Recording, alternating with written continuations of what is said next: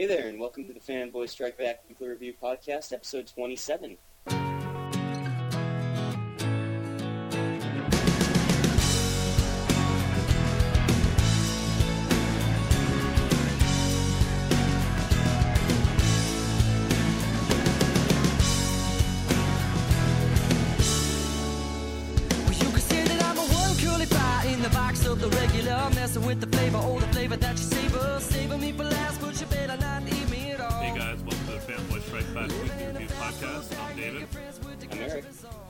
Every week we get together. Uh, we talk about comics. We love comics. We read all the comics that come out, and we go to our site fanboystrikeback.com.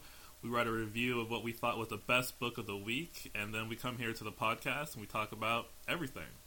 Uh, we'll talk about the comics, comic news, a top five. Uh, this week we had a lot of comics to go over, so we're just going to do comics. And uh, Eric, you had uh, a lot of candidates for book of the week this week. So what'd you pick?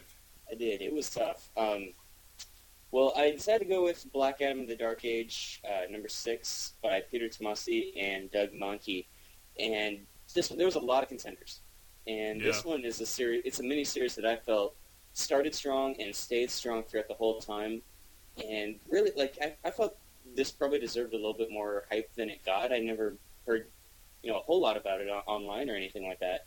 Right. So uh, I, I just was blown over by this, especially for a character who before fifty two, like I didn't care about him at all, and Yeah, even that's, that's true. you know with World War Three and everything like that, y- you don't you can't really relate to the guy because he is so far out there and he, he's a mass murderer, but you can understand his motivation, I guess. Or, or, or just to watch that progression of his character. It's an interesting fall. It's an interesting spiral that he's caught up in. And what this series has done is follow him after the aftermath of World War III, while he searches for the the word that will bring out Black Adam again.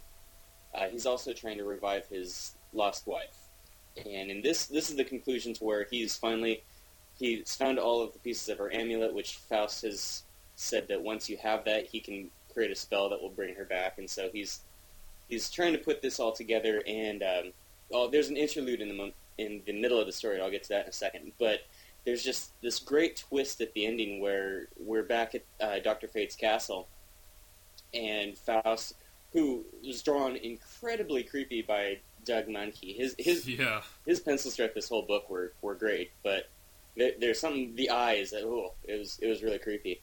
But uh, there was this great twist where they were going to try and bring back, and you see the bones start to come alive again, and then it, it falls apart. It doesn't work, and and uh, of course Black Adam's pissed off and almost kills Faust, and ends up leaving and kind of condemns him to to stay there forever.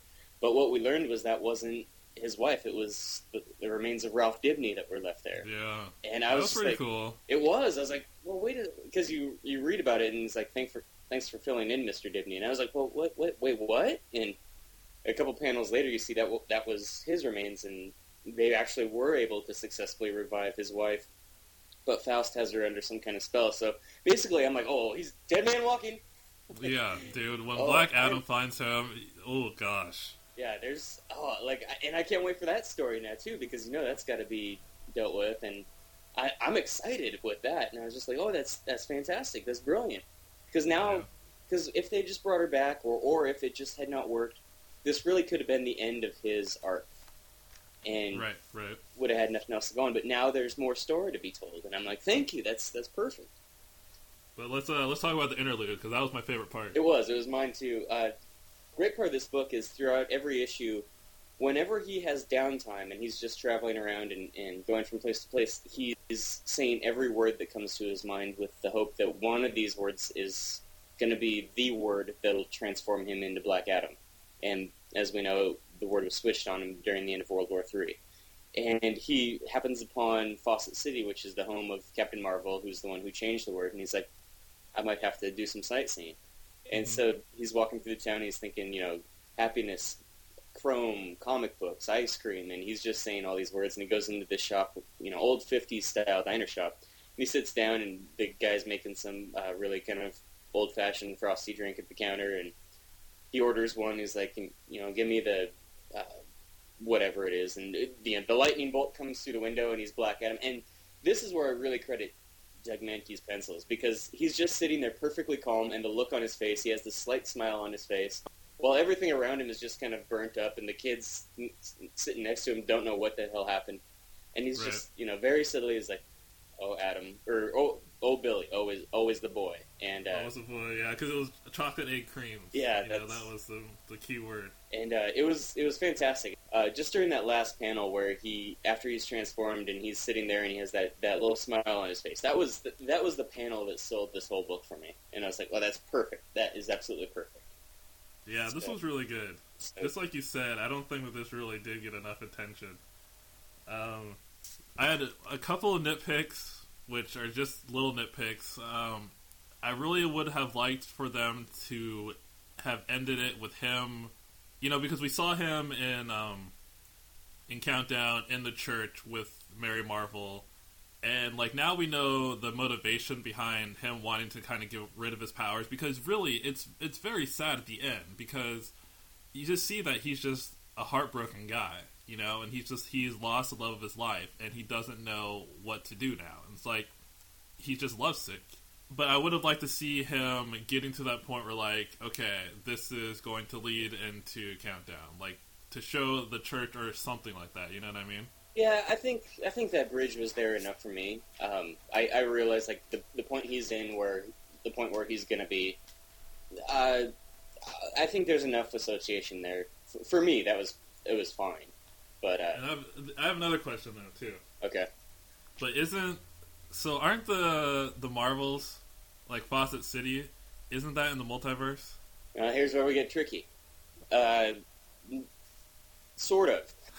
okay. So it's the same thing as the JSA. The JSA are still on, on the current Earth, but their Earth 2 was brought back as Earth 2. So it's the same thing. Uh, Billy Batson is still the, now the Wizard. Uh, Captain Marvel Jr. is still doing the Trials of Shazam, Right. and Mary Marvel's still being a whore. So uh, the, what's gonna what's gonna happen though is their their planet is still out their original planet. So it yeah it doesn't make any sense. Yeah. you know, there's, there- well, it's basically it's still like it's it's still a new Earth, but their Earth is still out there. yes, their original Earth. Right. So Okay. yeah, that's that's how that is. All right. Um, we're gonna go right into the Trials of Shazam number eleven, since we're talking about Black Adam number six. Um, this is number eleven of twelve, and it's you know one more issue to go, and you know it's it's really kind of sad to see that these books aren't getting enough attention. I know that the Marvel family has never been a huge property for DC, and it seems like they really are trying to you know revive them.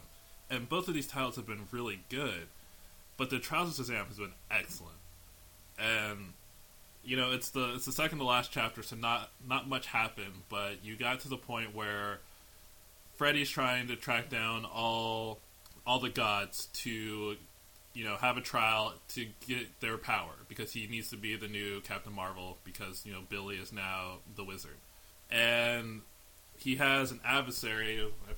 I forgot her name. Her name's like Abina or something, and she has tracked. She's tracking down the gods too, and she's getting half of their power. So at this point, Freddy is basically one god ahead of her, and there's only two gods left, and that's Mercury and Zeus.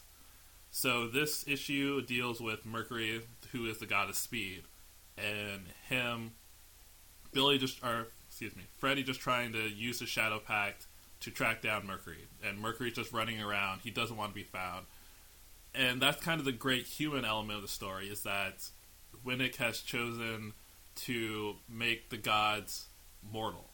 So these gods are men, and they have families, and these guys don't want to give up their power. They don't want to die. They just want to live their lives, and it's uh, it's I don't know. At one point, you're like, okay, this is kind of ridiculous. You're a god, whatever. But they're kind of taking this attitude, like, you know, the humans don't even deserve this. You know, you we see what you've done.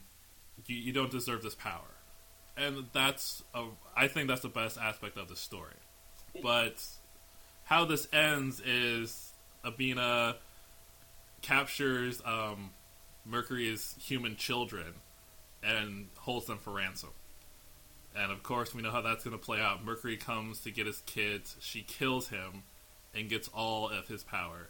So now her and Freddy are uh, completely even in terms of the power of the gods.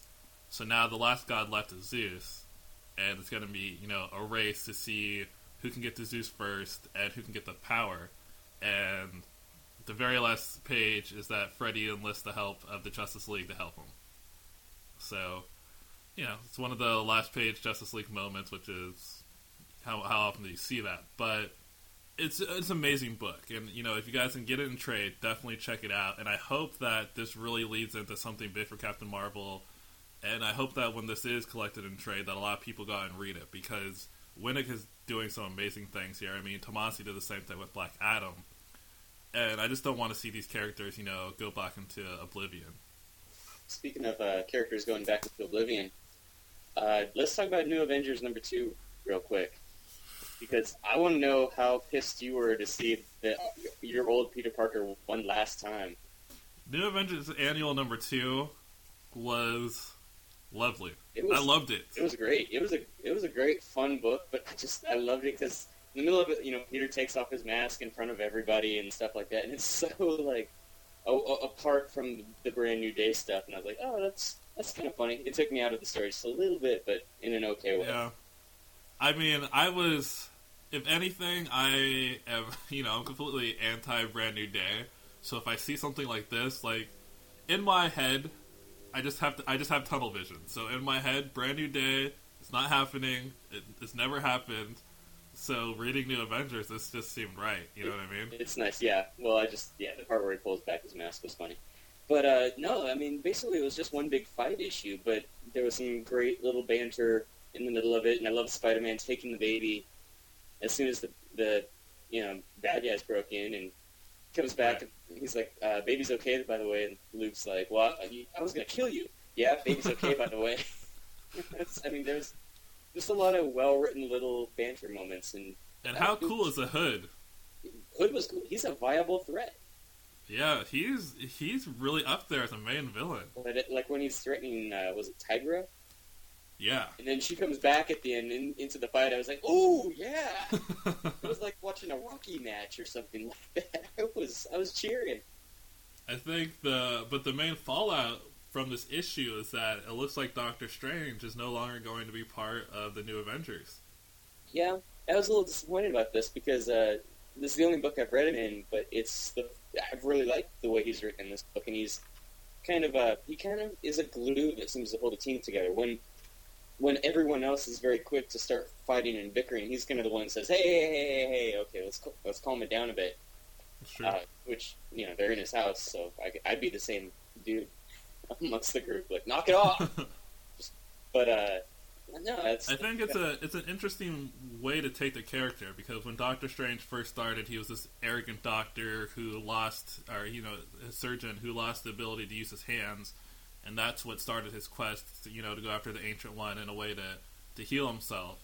And then he became the master of the mystic arts. And after World War Hulk, his he can't use his hands anymore, and so I don't know. I don't know what they're going to do with this character. I don't know if this is going to spin off into a new Doctor Strange miniseries because I had the same um, I had the same feeling that you did. Like I normally don't like Doctor Strange all that much, but he's been a huge part of this book. So I don't know. Maybe Bendis is going to bring him back some way, but I guess we'll just see. Yeah, I don't know. It was good. I enjoyed it. Um, I think it's going to be a different team dynamic next time because we, of course, Spider Man's going to be brand new day Spider Man. Uh, right? Doctor Strange is off the team, so Oh, in the end, at the very end, we see Jessica Jones going to register herself because she wants to keep her baby safe, and I'm sure that's going to have you know a big reaction with the Avengers and Luke Cage. you think you think that might be a little Skrully? Well, I mean, we've already uh, the first thing that we saw with the when it came to the Skrulls was the baby's eyes being green. Exactly. So I'm not sure if that's going to come back and play. I mean, obviously, going to come back and play in somewhere, but maybe sooner than later. Yeah, I, I don't know. So, with your recommendation, so to speak, I, I picked up Countdown to Final Crisis number 13. yeah, and I want to punch you in the face. you want you want to kill me to death? Yes, see, that's the first thing I. And apparently, um, I was reading some kind of article, and I guess that's some kind of inside joke about something. I don't know. I don't get it. Well, but when I, it's- supposed to be just a throwaway line. Like it, it's a, it's a line that shows his immaturity. That he's not Superman. He's still Superboy inside. but but do you want to really do that? I mean, don't you want to try to like turn Superboy or Superman Prime into, you know, a believable character? I think they've lost all hope of doing that. So, and I don't know if they actually killed him in this book. I don't think so. I'm I not think sure. I think Geoff Johns still says that he has the rights to him, and that Superboy or that he's supposed to um, have a big impact on the DC universe somewhere else. Okay, well, I like this book for a couple different reasons. First of all, the fight Of course, you did. Monarch and Superboy Prime was. Uh, Monarch is Captain Atom. It's been retconned where he's Captain Atom, but he unleashes the the beast inside and he nukes the city, and that was kind of cool. Like you see Donna Troy actually cover up Ray Palmer with her body, and then Kyle comes in and saves him. But I mean, I didn't know she could take a nuclear blast. That was kind of cool. Right. Um, it was a moment that I really liked was uh, the Batman of Earth 51 gets killed, and uh, Jason ends up murdering the Joker. That was yeah. See, I knew you were gonna like that. uh, I was I was like, and and uh, you, you can tell like it visibly affected him. And, and Kyle's like, "You okay?" And Jason's like, "I I just gonna need a minute." Then you, you see him walk off, and then he comes back, and he's like, "All right, I'm good to go." And you see what happened to the Joker later, but. uh But which They've, they've really gone a lot, a, a very long way in in developing Jason's character. Like he's still hardcore, but um, I I don't know what they're gonna where they're gonna go with him. Though. Okay, I have, I have a couple of questions again. Um, number one, who, what Joker was that? Because I thought that the Joker on this Earth had been killed by Bruce Wayne. Uh, was uh, this is just a Joker from one of the various uh, pl- planets that was recruited into Monarch's army. Oh, okay. now, what about again? th- Maybe this is a nitpick, and I haven't been reading the book. But like, what about Donna Troy all of a sudden going from the Wonder Girl outfit to her Troia outfit in like a panel? Was that No, I don't know. It's like it's like she kept it on her in a very convenient place or something like that because she changed clothes in the span of like one panel, and it was like, "Whoa, that was there's that was quick." Yeah, I wasn't. I- I wasn't I sure if that was supposed to happen, or No, I, I think it was, but I think it was just done kind of like off panel very, very quickly because I I flipped back and forth just to make sure I wasn't missing anything. all right. I mean, we have the death and total destruction of Earth fifty one. So that's another I mean, yeah. So It's all it's all gone, and apparently Darkseid is coming up, yeah, and he's been he's been behind all the stuff with the monitors. yeah. I guess the part with Monarch is kind of done. I think this put the the uh, finale onto that. But uh, from what I've read, Darkseid's been pulling more strings than we think, and this is the first time he's actually stepped into the arena and and uh, shown that he's involved with the monitors, which is kind of messed up. So.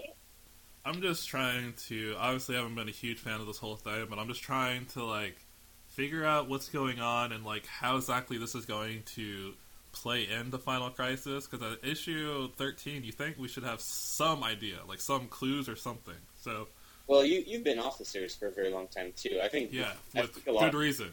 well, Good reason. Yeah, you- nothing happened.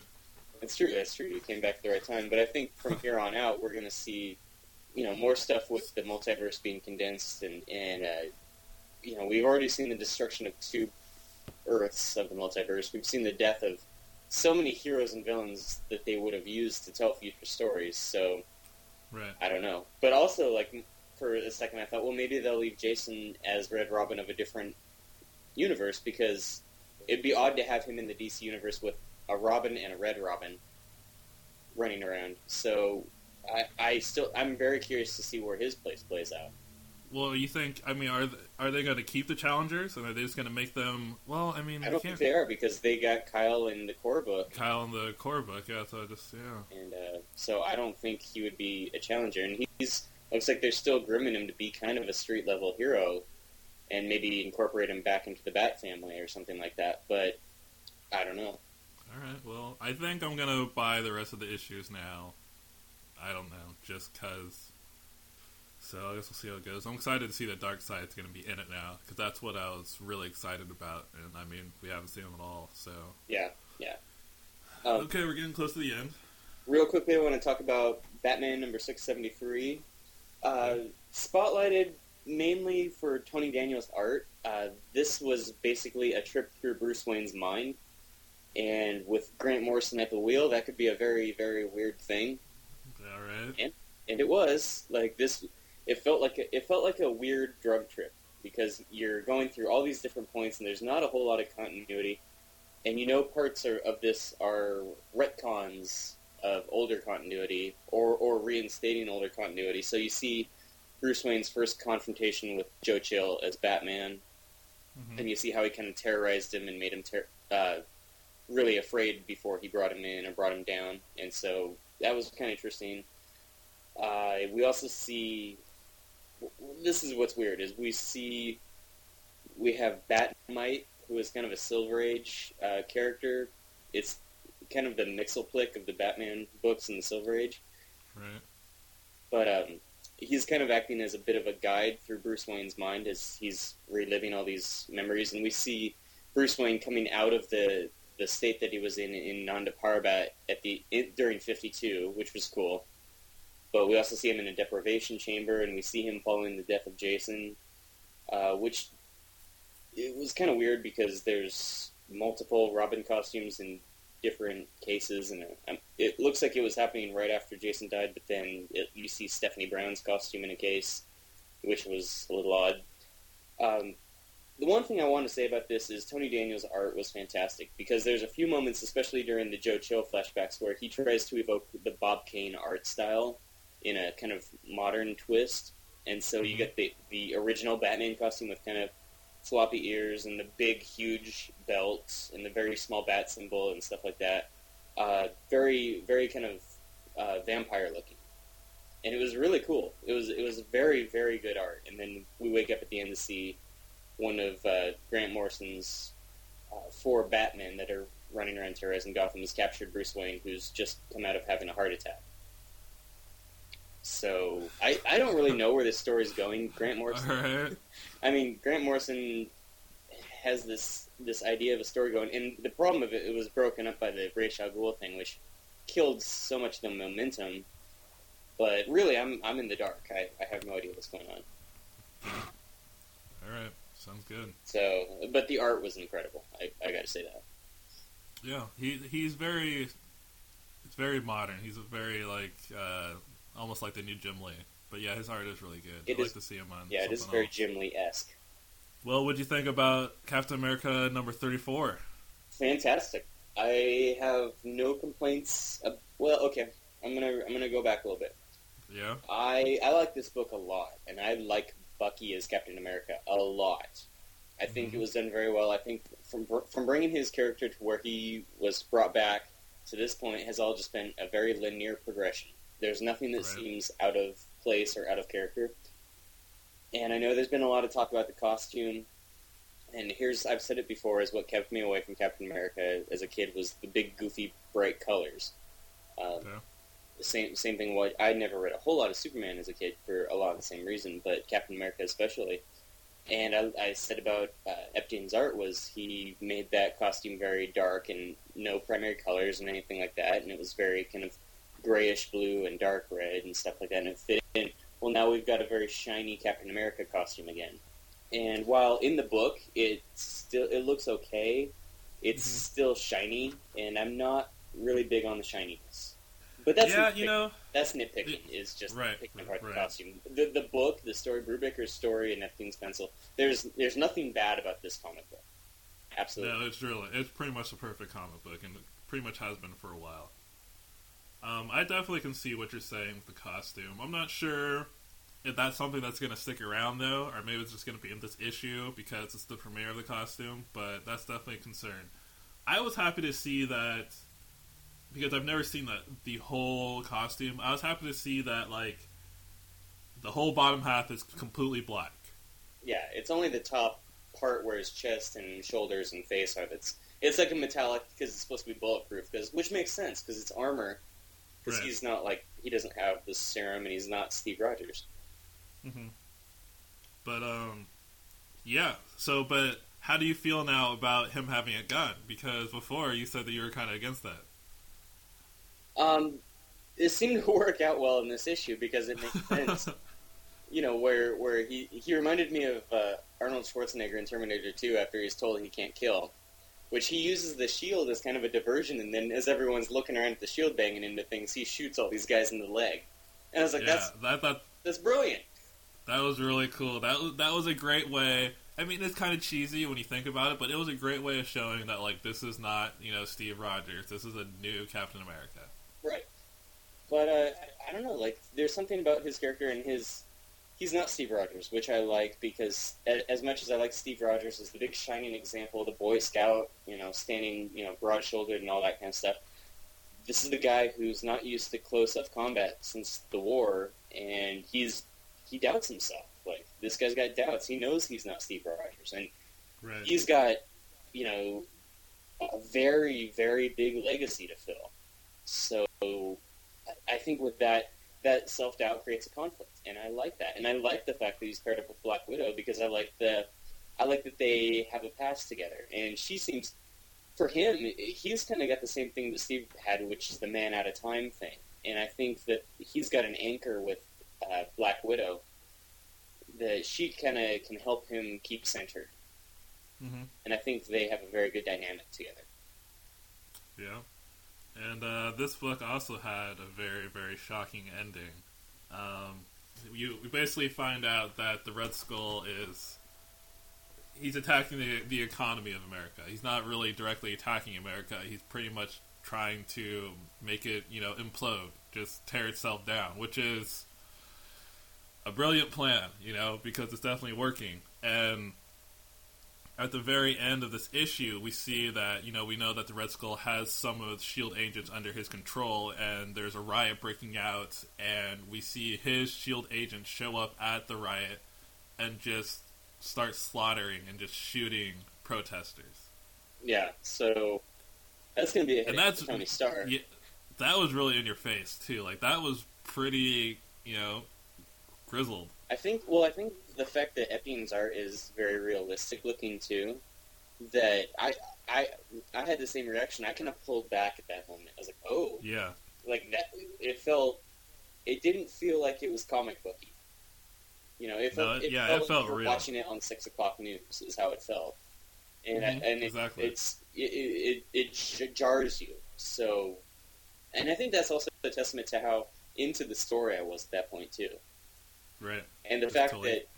that as, as you you know as you're watching the news on TV every night, this this totally seems like a plausible way to tear America apart because all we've seen lately is rising gas prices and the mortgage crisis is not exactly a made up thing. You know that is a crisis that's happening right now, not to the same extreme, Right, but uh, but it's it's still there. yeah. And so he he took these very real world issues and said, well, okay, what if they were exaggerated a bit, but what if someone was behind them for this purpose? And it's it's kind of scary.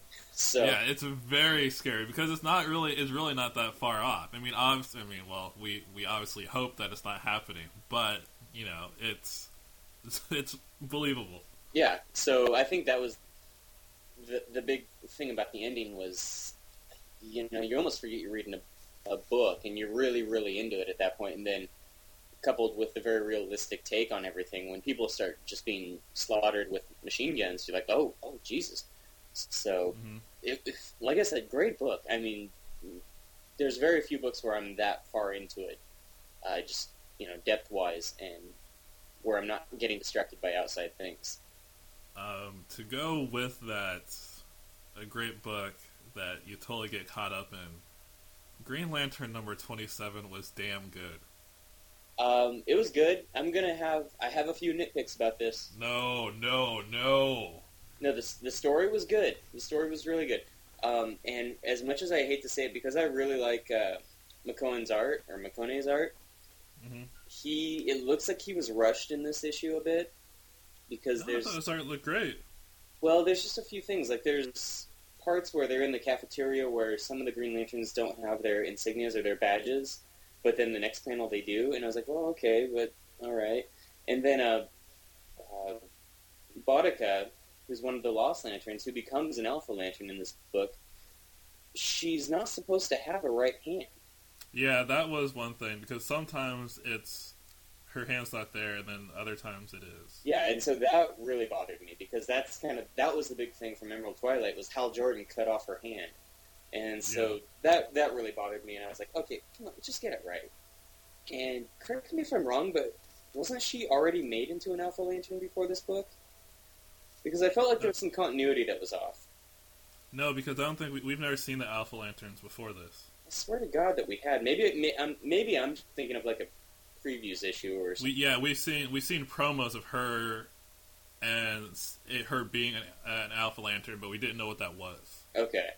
So yeah, that's that must have been it. But yeah, I mean, they go through a very graphic surgical process. Yeah, like so the whole thing is that you know they're announcing the Alpha Lanterns. Alpha Lanterns are going to monitor the Green Lantern Corps because with the these new laws, you know, the first one being able to use lethal force, they need someone. They need lanterns from within to monitor monitor everyone. And this this arises from a case where one of the Lost Lanterns has just killed Abin Sur after he's already surrendered.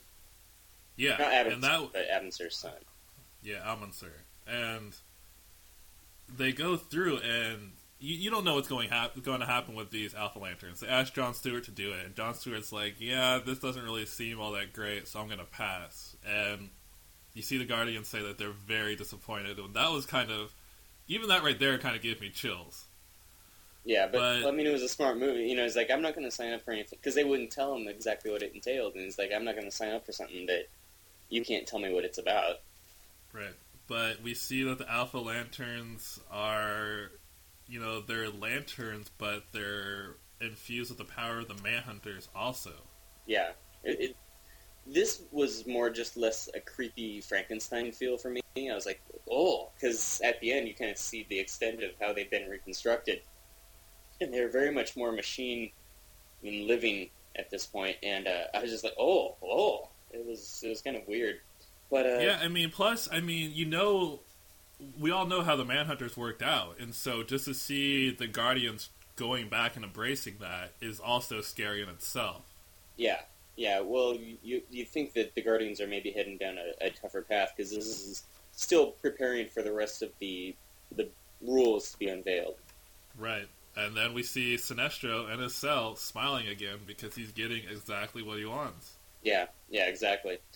Um, there was also some nice touches uh, early on with one of the Sinestro Corps rings coming back to Earth and looking for someone who could inspire great fear. Yeah. And it went to the Scarecrow in Arkham, and he almost got it. Yeah, that was that was really good. I like that a lot. But man, I just can't believe that Geoff Johns is just it's still going up. Even after the, the Sinestro Corps War is over. I mean this book is still on point. It's just amazing to me. Yeah, there's there's so much greatness about this book. It's fantastic, and uh, I don't know. There's a bit with uh, in Space Sector 650 with one of the Guardians who was very scarred up, Mhm. and uh, looks like she's think it's a she recruiting uh, someone for some kind of special mission. And it looks like she's For- she's for- dead. Is she dead? Is that it? Yeah, because she she's telling him that he needs to track down the anti monitor's uh, corpse Okay. for some reason, and she has on one of the black rings, and those rings are supposed to, you know, bring back the dead. And he kind of looks at her like, you know, are you okay? Do the other guardians know that you're here? And she's like, of course. And you see that like in her eyes. So I I, I guess she's dead. See, I didn't know if she was dead or not. I just thought they were kind of sifting through the remains of a lot of people, but I don't know. It's uh, it was good. It was damn good. It's still it, this book never stops. Like I said, I, No. it was just a few nitpicks with the art. I thought the cover was a little funny as well because it's just kind of gratuitous with uh, that Lost Lantern on the front. But um, other than that, it was just a really really good book. Well, you're just hard to please, aren't you? I apparently well. uh, What what what should I have against sexy aliens? And here I am sitting here saying no, they shouldn't be No. on cover. But Jeez, no, I what's wrong with you? I don't know. So, uh, really quick, or also, I uh, I want to talk briefly about why the Last Man. I did not buy the last issue because I'm reading it in trades. Okay, don't spoil anything for me. I'm not because I don't know, and Okay. I've been hearing that everything is really good about it, but there will be discussion about it later. I, I just want to say Yeah. that because I I felt bad that I couldn't pick that as uh, as the book of the week. Right. So I, I just want to say there there will be discussion later once it has been read. Yeah, I really need to catch up on all those, but I definitely, yeah, I definitely want to finish that story out too. Because from what I've heard, it's all been good too. Yeah, I, I kind of went through my store and I asked them if they had the, the last five or six back issues, so so I could just skip ahead and read it all in one night. But unfortunately, they were missing some issues, so I was like, ah, okay, I got to wait until May or something like that. So also, I've started reading the trades to Astonishing X Men, and I'm getting caught up on that. So I'm going to pick up the second trade this next week. And I'm, I'm just saying, damn, that's some good X Men. After Oh, see, look at you. after everything in the Messiah complex to, to just have this as just a just a kind of a standalone, but you see where the new costumes came in. Uh, you see a lot of the team dynamic. I was just like, oh, this this was the X Men I'm looking for. Yes, And- Astonishing is a perfect X Men book to start off with because you know it's not in continuity and it's pretty much the best story. You know, speaking of Messiah Complex, I just have to say that I really think Marvel dropped the ball this week. You know, we've had every single chapter of Messiah Com- Complex come out weekly through all the books, and then last week we had the finale, and we should have had there, an X book should have come out this week with you know the epilogue Yeah, and I really think that. I mean, I can understand. You know, they're relaunching the books, and that's going to happen in a couple months with all new teams, and I can understand that because you don't want to like force things on people right away. But a book should have come out this week, hands down. We should have seen some aftermath, a finale, the epilogue, and I thought that that was pretty pretty weak. Uh, a few questions. First of all, like I, I have some kind of background in X Men. Like I know who the characters are, and I know what happened to Colossus and stuff like that. Right? Um, now I never remember seeing Kitty during Messiah Complex. Was she in it at all? No, Kitty Pryde has not been anywhere, and this is kind of where it gets it gets kind of iffy because Astonishing is in and out of continuity. So Kitty Pryde has you'll see her at the school in some of the X books, but she hasn't had an important role in any other X book other than Astonishing, Okay, which is that's also a very big indicator that she might not be coming back. well, that's what I was scared of because say the whole Cassaday's whole run of X Men or of Astonishing takes place like before the Messiah Complex, and it takes place, you know, kind of right when they got their costumes, and then that's a little chunk of time, and then the rest of the X books follow. And if she, because I, I remember seeing Colossus in in Messiah Complex, so I know like he's still around. Right. So Kitty is Kitty is there, but she just wasn't in the book. So you'll see her a lot in the new X Men books because those are more you see the X Men taking on teacher roles, hmm and so you'll see her in that, and you'll see her at the school, like I said, sometimes in one of the X books, but she she hasn't been important in any book other than Astonishing. Okay, yeah. Well, I was just really impressed. I don't know where Xavier is in Astonishing either, so I'm assuming they explain that later. Yeah, you do see you do see him eventually. But um, oh, yeah. Actually, he, he has a very he has a very big role early on in Astonishing. Okay, yeah, I've, I've just finished the first trade, so like I said, I'm going to pick up the next, uh, the second one this week. And oh, it, it was good. It was just really, really good. So I'm very happy Yeah. with that. Right. Uh, I want to make a quick recommendation. Also, I picked up the uh, trade of Black Hole by Charles Burns, and this is it's an indie book. It's black and white. It's it is very critically acclaimed as far as comic books go. Um, it's, it's new, but it, it got fantastic reviews, and I'd seen artwork for it. Uh, this guy's done artwork for various music albums and stuff like that. He's been around for a while, but he wrote a book about uh, teenagers in the 70s in Seattle, and the story is basically involving a, an STD that's going among the teenagers that kind of deforms them a bit. Oh. And then also there's a bit of uh, murder mystery near the end of this book, but at, at its heart, what this book really is is just kind of that kind of lost feeling that you have when you're a teenager and trying to figure out what's what to do with your life or who you want to be. Um, about really wanting that freedom and not being held under by your parents and the previous generations and just kind of wanting to be your own person and stuff like that, which this book can get a little convoluted at times.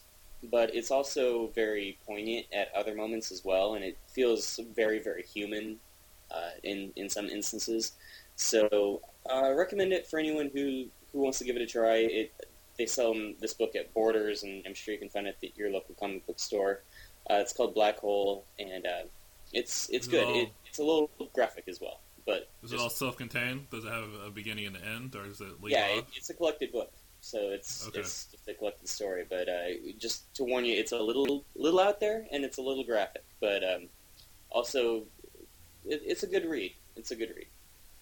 So that does it for us this week. Uh, we will be back next week with more comic book reviews and news for you.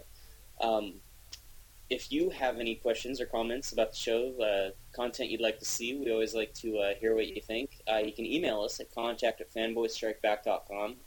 And uh, we also have our website, www.fanboystrikeback.com, and that is where we post our written reviews every week, and also news about movie trailers, uh, artists that are switching from Marvel to DC, and stuff like that, which just annoys David so much that it's fun to watch. Um, Yeah, you're gonna. I'm gonna put up the the new pic. We have the first picture of uh, Mark Bagley's art on DC. It's a pic of uh, Spider-Man, Wonder, or I keep on saying Spider-Man, Superman, Wonder Woman, and Batman. He's not drawing And, Spider-Man anymore. You gotta, you gotta get used I- to that. I- don't. That's World like War a knife Bagley in my heart. Spider-Man. That is like a knife in my heart. And the the bad thing is, is that these characters, the DC characters he's drawing, look really good. Like his Batman looked really good, and I'm just like, damn it, that means I'm gonna have to buy this book, and I'm probably gonna like it, and that's the last thing it wants. Yeah, you, yeah, it's good. There's nothing bad about that. So, Everything's bad about DC. you, you just wait till Epting's drawing, drawing, uh, or not Bagley, and you just wait until Bagley's drawing Jason Todd. Then I'm gonna do a little, little, little Irish thing. It's gonna be awesome. Just wait Jason Todd's gonna die at the final crisis. No one cares about him. Nah, he's he's around. He's back. No, So he's- so, anyways, we we have all of this going on at the website. So come over, True. check it out. Uh, we have our forums there. yeah, uh, check out the website. There's a link to our forums, or you can go to thecomicforums.com, look under the Fanboy Strike Back forum. You come there, we talk about the books of the week, uh, we talk about everything video games, TV, art, whatever. You can come there, uh, just talk under the threads that we have, or you can create your own threads. Just, you know, let us know what you want to talk about, let yourself be, be known and heard. And uh, you can catch us on iTunes, Podcast Alley, or any podcatcher out there. If you do like our show, uh, please leave us a review. Um, any feedback, positive, negative, we want to know what we can do to, you know, make the show better, and we love feedback. So, I think that that's it for this week. Jeez, there was a lot of books. So uh, that, that'll do it for us. I'm Eric, I'm David. and we'll see you next time.